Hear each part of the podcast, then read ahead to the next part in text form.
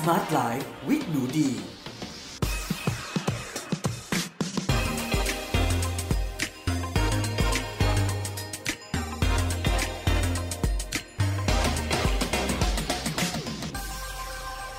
้อนรับเข้าสู่ MED Listening Podcast ในรายการ Smart Life with Nudie กับดิฉันหนูดีวนิสาเรสและสำหรับวันนี้เราพบกันในเอพิโซดที่42กับหัวข้อผู้หญิงนิสัยดีไม่มีทางรวยจริงหรอ Nice Girls Don't Get Rich จริงหรือเปล่าจริงไม่จริงไปติดตามข้อมูลกันในเอพิโซดได้เลยค่ะในโลกยุคปัจจุบันนี้นะคะที่เรามีภาวะของโรคระบาดโควิด -19 เนาะทำให้การทำงานของหลายๆคนเปลี่ยนไปนะคะการเงินของหลายๆคนเปลี่ยนไปรวมถึงเป้าหมายการเงินที่ต้องเปลี่ยนไปด้วยค่ะหนูดีก็เลยคิดว่าสำหรับเอพิโซดนี้นะคะก็เป็นเวลาอันเหมาะสมแล้วค่ะที่เราจะมาคุยกันเรื่องเงินกันดีกว่านะคะถึงแม้หัวข้อวันนี้นะคะจะเป็นเรื่องราวของผู้หญิงเพราะว่าการเงินของผู้หญิงเพราะว่าหนังสือที่นำมา reference นะคะมีชื่อว่า Nice Girls Don't Get Rich 75 Avoidable Mistakes Women Make with Money 75 ความผิดพลาดที่ผู้หญิงเนี่ยสามารถทำได้เกี่ยวกับเรื่องการเงินของเธอเนี่ยหนูดีก็อยากให้ผู้ชายมีโอกาสได้ฟังด้วยค่ะเพราะหนูดีคิดว่าผู้ชายหลายๆคนนะคะก็จะต้องมีหน้าที่ในการเลี้ยงดูผู้หญิงคนนึงให้เติบโตขึ้นมาไม่ว่าผู้หญิงคนนั้นจะเป็นลูกสาวแท้ๆของคุณนะคะลูกเลี้ยงหลานหรือใครก็ตามที่คุณรักหรือแม้กระทั่งน้องสาวของคุณนะคะคุณก็สามารถเป็นผู้ชายที่สอนให้ผู้หญิงคนนึงเนี่ยเขามีความเข้มแข็งและความฉลาดทางการเงินได้ค่ะเรื่องการเงินนะคะก็เป็นเรื่องที่สำคัญมากๆเลยที่หนูดีคิดว่าผู้หญิงจำนวนมากค่ะถูกสอนมาผิดๆให้คิดผิดๆเข้าใจผิดๆกลัวผิดๆเกรงใจผิดๆคือมีอะไรในหลายๆรูปแบบมากๆเลยนะคะที่ทำให้ผู้หญิงคนนึงนะคะเมื่อโตขึ้นมาเป็นผู้ใหญ่เนี่ยไม่สามารถ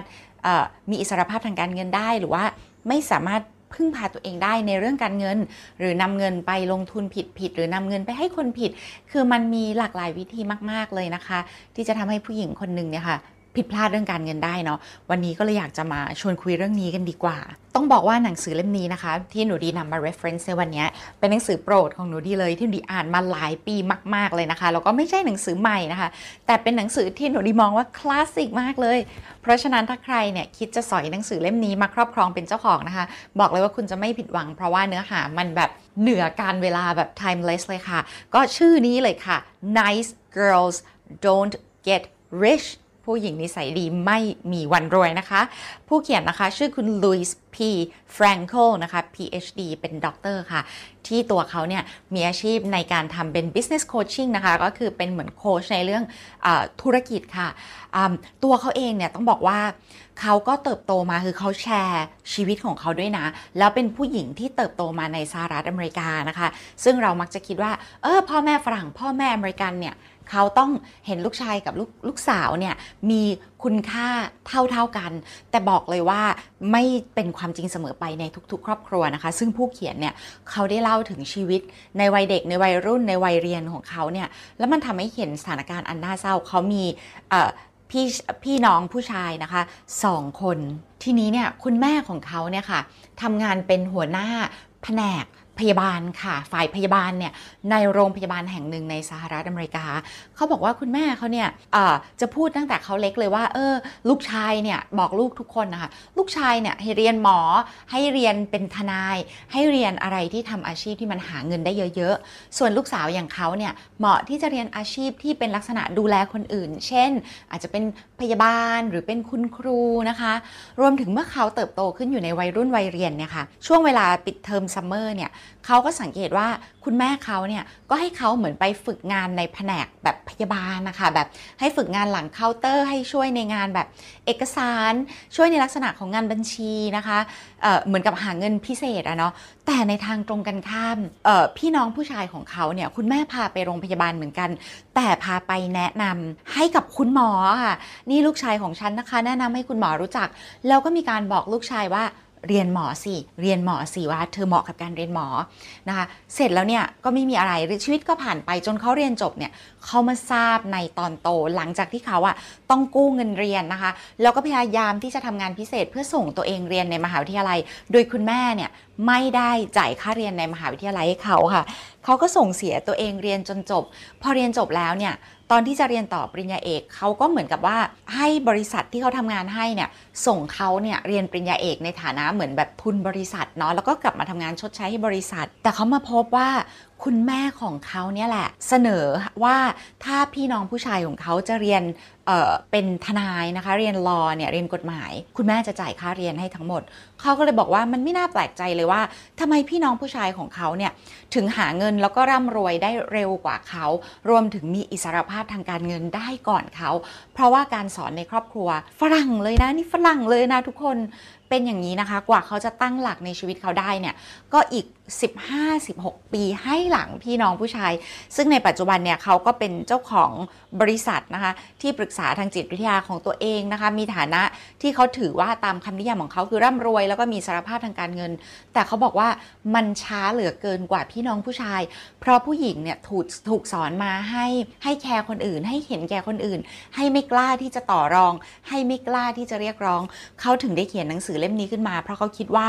หล่มทางการเงินของผู้หญิงจำนวนมากเลยค่ะก็คือความ nice ความเป็นคนน่ารักความเป็นคนที่ยอมคนความเป็นคนที่ให้คนอื่นก่อนตัวเองเสมอความเป็นคนที่ไม่กล้าเรียกร้องความเป็นคนที่คิดว่าผู้หญิงไม่เก่งเรื่องเงินหรอกผู้หญิงไม่เหมาะกับการลงทุนหรอกผู้หญิงไม่เหมาะกับการลงทุนในตลาดหุ้นหรอกเรื่องหุ้นเรื่องตัวเลขเรื่องเงินเรื่องบัญชีบางทีมันเป็นเรื่องที่ยากเกินไปสำหรับผู้หญิงที่เข้าใจปล่อยให้เป็นหน้าที่ของผู้ชายดีกว่าซึ่งเขาไม่เห็นด้วยเลยค่ะเขาคิดว่ามันเป็นหน้าที่ของผู้หญิงทุกคนนะคะที่จะต้องตอบโจทย์แล้วก็เป้าหมายทางการเงินของตัวเองให้ได้เนาะเพราะฉะนั้นนะคะเดี๋ยวเรามาคุยกันในเนื้อหารายละเอียดเลยดีกว่าว่าเขาคิดว่าผู้หญิงคนนึงเนี่ยควรจะต้องเริ่มต้นยังไงเพื่อให้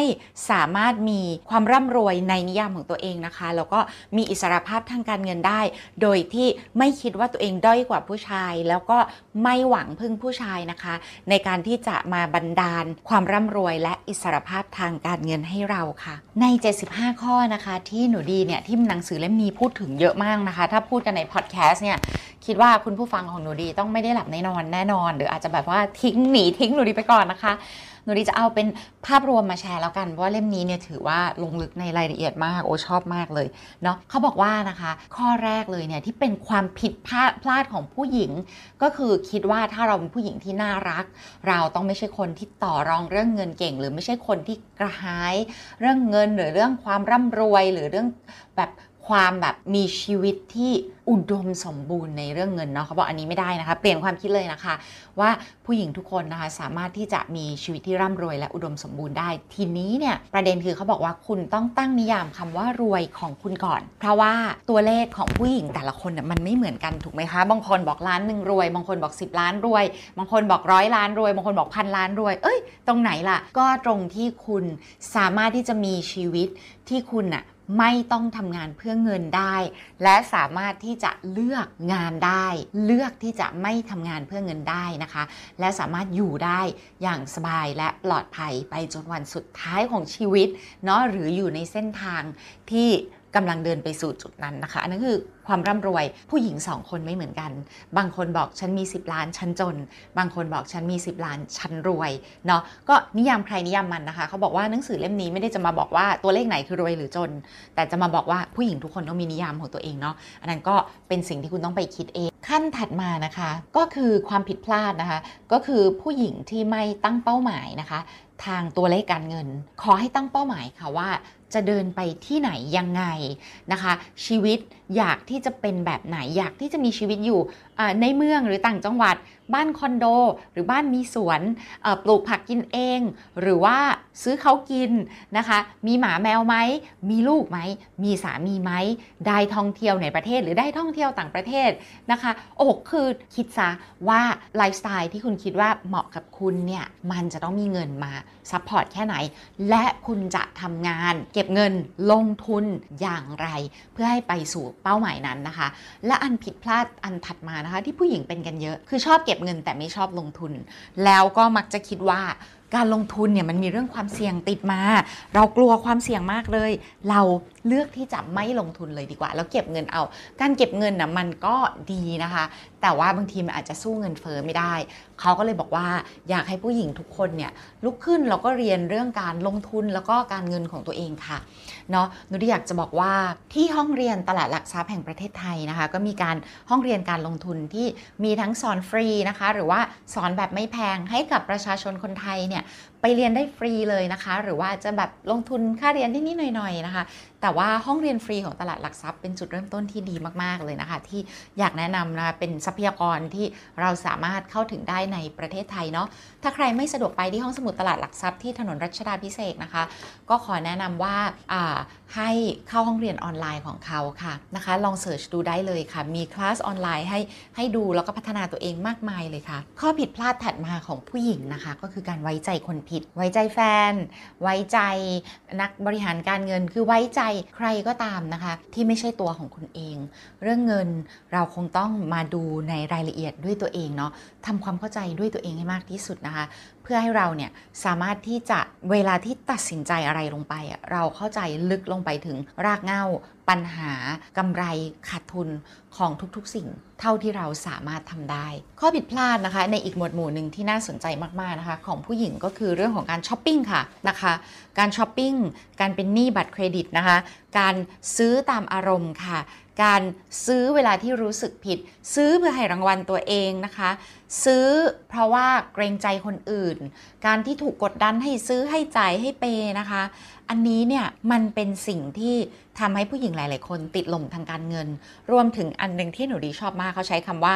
not distinguishing between wants and needs ก็คือไม่แยกแยะระหว่างความต้องการกับความจำเป็นค่ะผู้หญิงจำนวนมากเนี่ยเราซื้อของเพราะเราต้องการเราไม่ได้ซื้อเพราะมันจำเป็นสำหรับชีวิตเราจริงๆเพราะฉะนั้นผู้หญิงคนหนึ่งนะคะถ้าอยากจะมีความร่ำรวยตามนิยามของเราเองได้เนี่ยเราต้องแยกแยะให้ได้เลยว่าเมื่อไหร่ที่เรากำลังซื้อเพราะเราอยากได้จังเลยกับเมื่อไหร่ที่เราซื้อเพราะมันจำเป็นจริงๆนะคะในชีวิตช่วงนั้นก็อยากจะให้ซื้อตามความจำเป็นมากกว่าค่ะอีกอันที่น่าสนใจมากนะคะที่เขาพูดถึงนะคะข้อผิดพลาดก็คือผู้หญิงจำนวนมากไม่ออกแบบชีวิตให้สามารถที่จะดำเนินชีวิตต่อได้ถ้าเราเกิดบาดเจ็บหรือพิการหรือเจ็บป่วยกระทันหัน เขาบอกว่าอยากจะให้เราเนี่ยออกแบบชีวิตว่าเรามีเงินเก็บก้อนหนึ่งหรือว่ามีทางออกว่าจะทำยังไงดีนะขับรถกลับบ้านวันหนึ่งแล้วรถชนแล้วพิการเลยหรือบาดเจ็บหรือเจ็บป่วยหรืออะไรเงี้ยค่ะอันนี้สำคัญมากๆเพราะบางทีเนี่ยพอเกิดเหตุฉุกเฉินเราก็ทันหันนะคะมันดูดซับไปหมดเลยนะคะก็ช่วยคิดนิดนึงว่าถ้าเกิดเหตุการณ์แบบไม่คาดฝันแล้วก็ลองรันซีนาริโอชีวิตต่างๆว่ามันมีอะไรจะเกิดขึ้นได้บ้างนะคะกับชีวิตของเราแล้วกันเงินไว้สำหรับความฉุกเฉินตรงนั้นค่ะหรือว่ามีประกันนะคะอาจจะเป็นประกันอุบัติเหตุประกันอัคคีภัยประกันอะไรก็ตามที่เป็นเรื่องของความซวยแท้ๆแล้วมันคงไม่เกิดหรอกนะอาจจะเป็น1ในล้านคนแต่อาจจะเกิดก็ได้นะคะถ้าเกิดคุณต้องรอดค่ะอีกอันนะข้อนี้ดีชอบมากเลยนะคะก็คือว่าการทำตัวใจดีแบบไม่ฉลาดค่ะข้อหนึ่งนะคะก็คือการให้เพื่อนหรือญาติยืมเงินหรือไปค้ำประกันให้เขาอันนี้เขาแบบคือทางผู้เขียนเนี่ยเขาไม่อยากเลยอะไม่อยากให้ทำเลยเพราะว่าส่วนใหญ่แล้วนะคะไม่ได้เงินคืนแล้วบางทีมันเป็นเงินก้อนใหญ่เกินกว่าที่คุณจะรับได้เนาะอันนึงนะคะที่คนแนะนำกันแล้วหนูดีแอบชอบนะนั่นก็คือว่าถ้าใครขอยืมเงินสมมติล้านหนึ่งแสนหนึ่งคุณอาจจะบอกว่าโอ้แบบไม่มีพอให้ยืมขนาดนั้นแต่เราสะดวกที่จะช่วยเท่านี้แล้วคุณก็ลดจำนวนลงมานะคะอาจจะแบบ 5,000 10,000 แบบ 2,000 อะไรเงี้ยค่ะบอกโอ้ฉันแบบทางก้อนให้ยืมไม่ไหวจริงๆแต่ขอช่วยเลยแล้วกันไม่เอาเงินคืนเพราะว่ามันมีคนจำนวนมากที่ให้ยืมทางก้อนด้วยความหวังว่าจะได้คืนในที่สุดคือศูนย์ทางก้อนเลยสู้คุณยอมสูญเสียเงินจำนวนน้อยนะคะเหมือนกับช่วยคนที่เป็นญาติหรือเพื่อนไปโดยที่ถ้าเขาไม่คืนแล้วเนี่ยก็คุณก็ไม่เสียใจหรืออะไรเนาะลองดูตัวเลือกนั้นเพราะอย่างน้อยเนี่ยคุณยังมองหน้าเขาได้แล้วคุณยังรู้สึกว่าคุณยังได้มีน้ำใจให้เขานะคะอันนี้ก็เป็นอีกตัวเลือกที่ทำได้สำหรับคนขี้เกรงใจนะคะอีกข้อที่น่าสนใจสำหรับผู้หญิงและความรักเนาะคือเขาบอกว่าช่วงที่คุณหย่าร้างเนี่ยหรือแม้กระทั่งเมื่อคุณ แยกทางกับหุ้นส่วนทางธุรกิจเนี่ยคุณไม่ต่อรองหรือไม่สู้เพื่อตัวเองมากพอแล้วให้อีกฝ่ายเนี่ยเขาได้เงินนะคะไปมากกว่าที่เขาควรจะได้ค่ะรวมถึงการที่คุณไม่ฉลาดเรื่องของการประหยัดภาษีอย่างถูกกฎหมายนะคะนี่อยากให้ศึกษาไว้เลยนะคะและอันถัดมาก็คืออันนี้หนูดีชอบมากเลยนะคุณเป็นพ่อแม่ที่มีลูกโตๆแล้วแต่คุณน่ะยอมให้เขาใช้ชีวิตแบบไม่อยู่บนพื้นฐานความเป็นจริงให้เขาใช้เงินผิดๆนะคะแล้วในที่สุดก็มากระทบกระเทือนเงินเก็บของคุณค่ะก็อันนี้คุณต้องเป็นพ่อแม่แบบที่ไม่รังแกฉันแล้วก็ไม่รังแกตัวเองด้วยนะคะก็ให้เขาใช้ชีวิตอยู่บนพื้นฐานโลกความเป็นจริงเนาะจะได้ไม่ใช้เงินเกินตัวค่ะและข้อสุดท้ายอันนี้ก็ชอบเหมือนกันนะคะก็คือว่าเป็นผู้หญิงใจดีที่ช่วยเหลือผู้อื่นนะคะโดยที่ไม่ฉลาดพูดง่ายๆเลยเขาจะใช้คำหลายคำในหนังสือนะคะgiving away money, not giving smartly, succumbing to pressure คือยอมให้โดนกดดันแล้วก็สูญเสียเงินไปเนาะใดๆก็ตามนะคะอยากสรุปหนังสือเล่มนี้ว่าผู้หญิงคนหนึ่งจะสามารถที่จะนิสัยดีและฉลาดได้ค่ะถ้าเรามีความฉลาดในการพูดคำว่าไม่มีความฉลาดในการให้มีความฉลาดในการเก็บออมการลงทุนนะคะรวมถึงมีความเข้าใจที่ถูกต้องว่าผู้หญิงนิสัยดีสามารถที่จะรวยได้ค่ะและเราสามารถที่จะนิสัยดีรวยและมีความสุขได้นะคะมันเป็นสิทธิ์อันพึงมีพึงได้ของผู้หญิงทุกๆคนนะคะแล้วก็หวังว่าผู้หญิงทุกๆคนจะสามารถทำในสิ่งนี้ได้นะคะเพื่อให้คุณมีชีวิตที่ดีที่สวยงามไม่เป็นภาระของใครจากวันนี้จนถึงวัยเกษียณอายุและจากโลกใบนี้ไปเลยนะคะแล้วถ้าคุณอยากจะใจดีและมอบอะไรให้ใครมอบให้อย่างฉลาดค่ะโอเคเลยค่ะแล้วเดี๋ยวพบกันในเอพิโซดหน้านะคะเอพิโซดที่43 Anti Aging เทคนิคเด็กกว่าอายุจริงแบบหมอญี่ปุ่นค่ะสำหรับวันนี้สวัสดีค่ะ